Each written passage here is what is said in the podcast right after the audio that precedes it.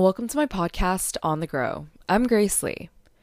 This is the third episode into the series called Marathon Season Series. If you're new here, I launch my podcast episodes in different seasons that focus on a certain topic. In this episode called I Ran Two Marathons Three Weeks Apart New York City Marathon Recap, I talk about ending the marathon season with the New York City Marathon and the recap that has been in the works. I cover the mindset going into the New York City Marathon, what I learned running it, a recap of some of the tough and fun miles on the course, and more. Before I dive into today's podcast episode, let's start with a life recap first. I feel like we're now hitting that time of the holiday season when you start to notice an influx of event invites and people wanting to suddenly hang out more frequently and before you know it, your calendar is jam packed with social events that you didn't realize you RSVP to in advance. Well, that's been my life as of late for me and Bobby, my fiance. We spent the past few days wondering why we were so exhausted and socialized out. You know, we came back from yet another social event the other day with the very question why is it so hard to say no? Does anyone else feel this way too? Saying no feels easy when it interferes with marathon training or a workout plan I'm following. It's hard because I don't like to back out of commitments. I don't like it when someone last minute opts out of plans we had already set. So there's a part of me that doesn't want to do that with anyone else. So there's that. I'd like to get better at treating my social life and schedule that way too. Anyone looking for an accountability partner? Because let's be friends. But seriously, let me know. I know I need to get better at putting my foot down with social engagements and saying no for my sanity and health. I'm a routine type of girl. So when my schedule starts to get affected, say I'm waking up later because of a late night out. My whole day already feels ruined. And I know I'm being dramatic, but when I'm not working out in some capacity in the morning, my day feels off. And I might as well just stay in bed for the remainder of the day because it's practically over waking up past my usual alarm. No? Okay, maybe not. But you know what I mean. Another update is that I've been working on something for my social media agency. It's been in the works for quite some time, but I finally put out a little sneak peek into what's launching this month a few days ago. I'm truly passionate about where this could go for the business and the creativity that will spark from this new direction. I'll give a little context without giving too much away. This mainly all started when Bobby proposed and a little idea started to form in my head. And that's all I'll say. Now, with that out of the way, let's get into the episode because we have a lot to cover. I think I should bring attention to the title of this podcast episode for two reasons. One, I ran two marathons just 21 days apart. There are probably a lot of qualified run coaches who would disagree with trying to race both, but I intentionally went into training knowing that my goal was to prevent injury. I knew I'd be putting a lot of miles on one body in such a short span of time, which meant the first marathon would be the stronger focus and goal for this training cycle. Two, the New York City Marathon was on my bucket list since I moved to New York City in 2017. So it was one of those surreal moments to actually experience it. And I have more to share on that. You know what nobody talks about? Nobody talks about the constant thoughts that you have on marathon morning. You go from excited to anxious to nervous, consuming many thoughts all at the same time. You start to play the what if game with yourself. Did I train enough for this? Did I train too hard? Did I taper correctly? What if I get another side stitch? What if my shoes come untied? But then, when you're finally on that start line, it feels like you're about to step onto the stage and give the biggest performance of your life. The truth is, Marathon Day should be celebrated. We made it here. We trained four months for one moment, and that is a feat in and of itself. So if you ran the New York City Marathon this past year, I'm so proud of you. You did it. Okay, but hold on, we haven't even gotten to the recap yet. So let's take it a step back. I remember it clear as day. My alarm went off at 4 a.m. Phil, Bobby's best friend, texted me right at 4:02 asking if I was up. And if you're wondering why I was texting his best friend, it's because he was picking me up to head over to Staten Island in the next hour or so. It was Phil's first marathon, so of course he was excited morning of. Thankfully, we decided it would be easier to ride together from New Jersey. I woke up on an eager note. I couldn't sleep any longer. My body was just too excited, and I wanted to get going. I started off reading my devotional, something I always strive to do every single morning, race day or not. It's important for me to nourish my mind with soul food before I do anything else. Afterwards, I headed to the kitchen to get started with my breakfast. Simple waffles with honey. I blasted my favorite Christian music playlist, a race day routine of mine, and headed over to the couch where I had all of my race gear laid out. One by one, I went through the motions of putting on my chafing stick, deodorant, shorts, sports bra, and socks. After running numerous races this past year, this part felt too natural. Race bib was on, hair in a bun, a spritz of glitter spray on my body because I was about to run New York City's biggest block party of the year. Glitter was mandatory. Flash forward to getting dropped off at the private rideshare drop off spot in Staten Island. Phil and I waited in the security line, and then we were in. During this time, we used the bathroom, rested our legs by sitting on our blanket in the grass, chatted, and then did a warm up. At our corrals, I got to spend some time with Tatum, a close runner friend of mine, who was on the podcast episode prior to this one, talking about everything to know about the New York City Marathon. You should go listen to it if you haven't already. Anyway, one of my favorite parts was starting the race with her. After the cannon blasted off, we were off running conservatively at the start, heading up the Verrazano Bridge. This was such a cool moment as we saw the views and ran alongside hundreds to thousands of runners. When we got to Brooklyn, I felt great. I dropped it down to the pace that I wanted to maintain for this section 740s and 50s. The crowds were cheering us on, and I went into cruise control. I was feeling so strong, and a part of me wondered if I would beat my PR from the Columbus Marathon. But I was getting ahead of myself, and then it happened. Right at mile eight, I felt the first pain hit me on my right side. Oh no, I thought. No, no, no. This was too soon.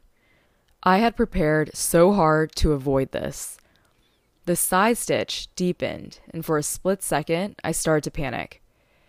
For context, side stitches used to be a common occurrence for me the previous year in races. But after hydrating more often and taking in salt tablets and electrolytes, I saw the problem diminish. Until now. I pinched the side of my stomach while calming myself down. It'll go away. Just keep pushing. Mile 9 came by. My Brooklyn friends would be cheering me on around mile 10, so my theory was just ignore the pain and be in the moment for your friends. Miles 10 and 11 were beyond electric. So much energy here. The crowds were roaring, confetti was being thrown, music was blasting. I actually paused my music in this area to take it all in. I looked and looked for my friends and couldn't find anyone, unfortunately. But I kept a smile on my face, even though the side stitch annoyingly and consistently reminded me it was there. I was nearing the halfway point, mile 13, and I could feel my body starting to slow down.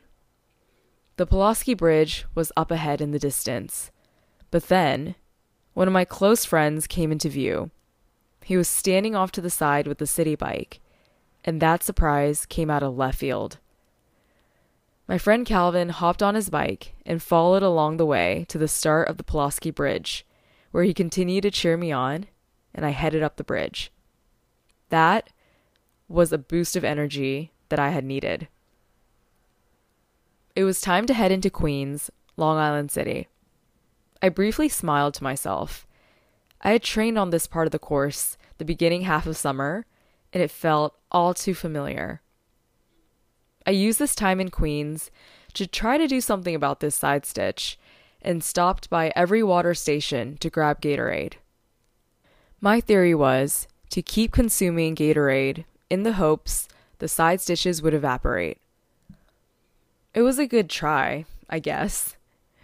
Either the pain subsided or I just got used to the pain, because as we entered the Queensboro Bridge, I felt shot. The calves were feeling heavy as bricks as I took quicker steps on the silent and empty part of the course. During this time, I tried to think about Bobby, who was waiting for me at mile 17 on the Upper East Side. It was coming up, and I had something to look forward to. This area felt longer than I expected, but I knew it was coming to an end as I started to hear the loud cheering pick up. My heart started to beat. This was the First Avenue crowd that everyone spoke of. This was where people caught their second wind. As I came off the bridge, I was shocked. Crowds and crowds of people on both sides. Literally electric. The atmosphere was something else. I felt like a celebrity entering First Ave. The music playlist picked up, and so did I. I picked up the pace, eyeing the streets 60, 61, 62, 63. Bobby was waiting for me around 77. I just had to hold on to get there. That was my thought. Instantly forgetting that I still had a little over nine miles left in the race. Oops. 77 finally came. And that's when I saw Bobby. He was waving at me with a big grin on his face, his phone already recording. I beamed and blew him a kiss as I zipped by. But then, my energy came right back down as I started hitting the 90s. If there's a way to compare what I was experiencing, it was like a car hitting the pedal for a good 20 minutes and then the engine slowly starting to die. Why did my legs feel like bricks already? I wasn't even in the Bronx yet. I hadn't gotten to the Fifth Avenue incline yet, or entered Central Park. Yeah, my mind was just going at this point. When I got to the Willis Avenue Bridge, I pulled out my phone and called Bobby. Yep, everything hurt. I just wanted to talk to Bobby at that point. Talk to me, G, Bobby answered almost immediately. My side stitch won't go away, and I can't keep going. I'm so exhausted. I told him. I'm at the Willis Avenue Bridge, and it's another hill. He was like, Oh, I know. I know exactly where you are. And I just remember almost just laughing because someone to my right just looked at me she could tell I was on the phone and we just had this brief eye contact moment where it's like she silently understood the pain because we were both looking at the hill on this next bridge, wondering, are we really doing this again? I took a good look around. Good to know that everyone around me looked like zombies at this point, too. Just keep pushing. Hang in there. You got this. Bobby kept repeating as I entered the Bronx. I let that message keep me controlled as I then started to head back into Manhattan. After seeing the 120 street signs, the only thing on my mind was the Fifth Avenue incline. I'm pretty sure at one point I just looked down at my legs in awe that they were still moving. How?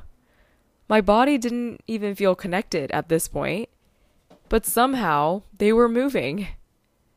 I was turtle waddling just to stay afloat, but they were moving.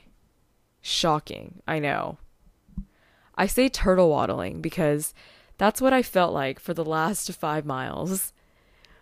Gatorade water station.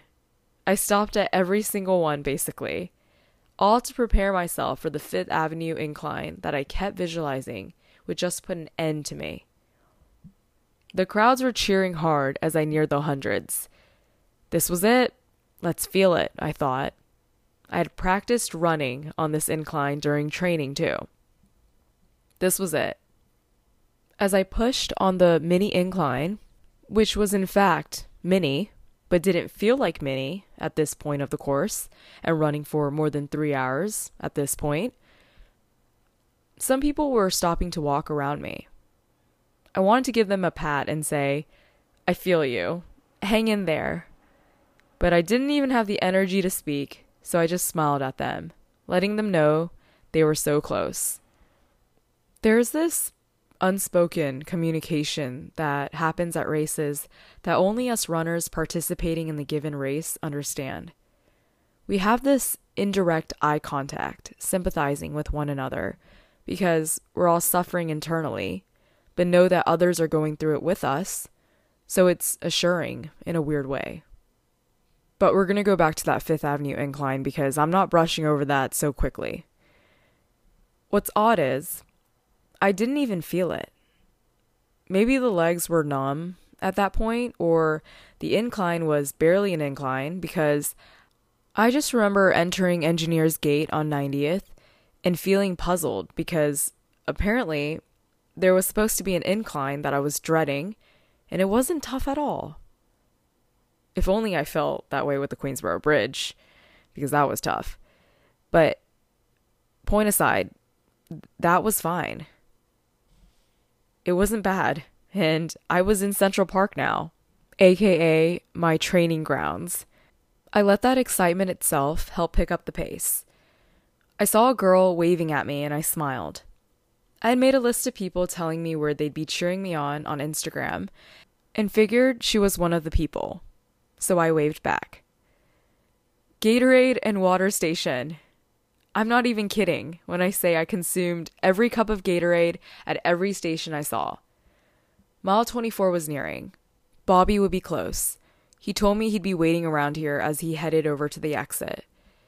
I tried to look for him, but at this point, nothing was functioning. After speaking to Bobby, he told me he had been shouting my name, and so had another person who chimed in, and I still hadn't heard him or that person because I looked like a legit zombie, turtle waddling. The video he took was hysterical. I looked so out of it. But anyway, mile 25 was done, and I was on my way to the last mile, and then some. This was it. I was so close. Actually, close. There was one more hill remaining, right by the finish line. I could feel myself getting emotional as I pushed one more time, heading to Tavern on the Green. Crowds of people cheering on, both sides. I had dreamt of this moment so long. The finish line started to come into view. I pushed myself to try and pick up some speed. I wanted to end on a strong note. And that I did. Arms in the air and a smile on my face for the photos and for myself, of course. I stopped my watch and just stood there after crossing the finish line. I couldn't move. The medical team helped me move further down and walk it out a bit before I headed to the medals and then another two mile walk out to the exit. Which, by the way, if you ask anyone who ran the New York City Marathon, they will tell you it's brutal. It's like you're on mile 28.2 at that point. I think we can all collectively agree that we are now ultra marathoners running the New York City Marathon. On my way out, I had to stop and throw up. I realized it was all the yellow Gatorade I consumed at every station. Looking back, maybe that wasn't the best idea. It made sense why my stomach was in pain post race. I used this time to look around me. There were hugs, tears, pain, and looks of accomplishment from runners crossing the finish line. The last grueling miles are tough in a marathon. Truly.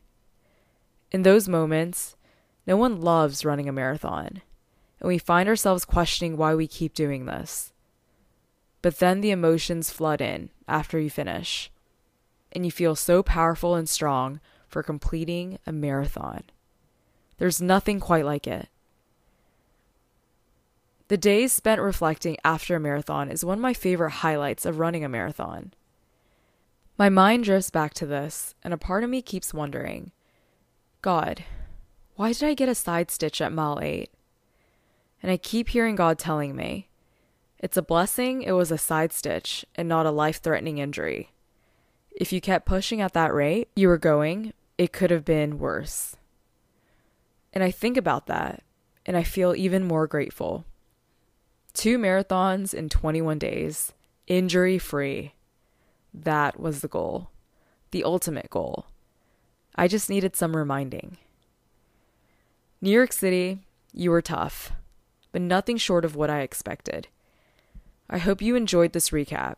And if you ran the New York City Marathon this year, I'm so very proud of you. You did it.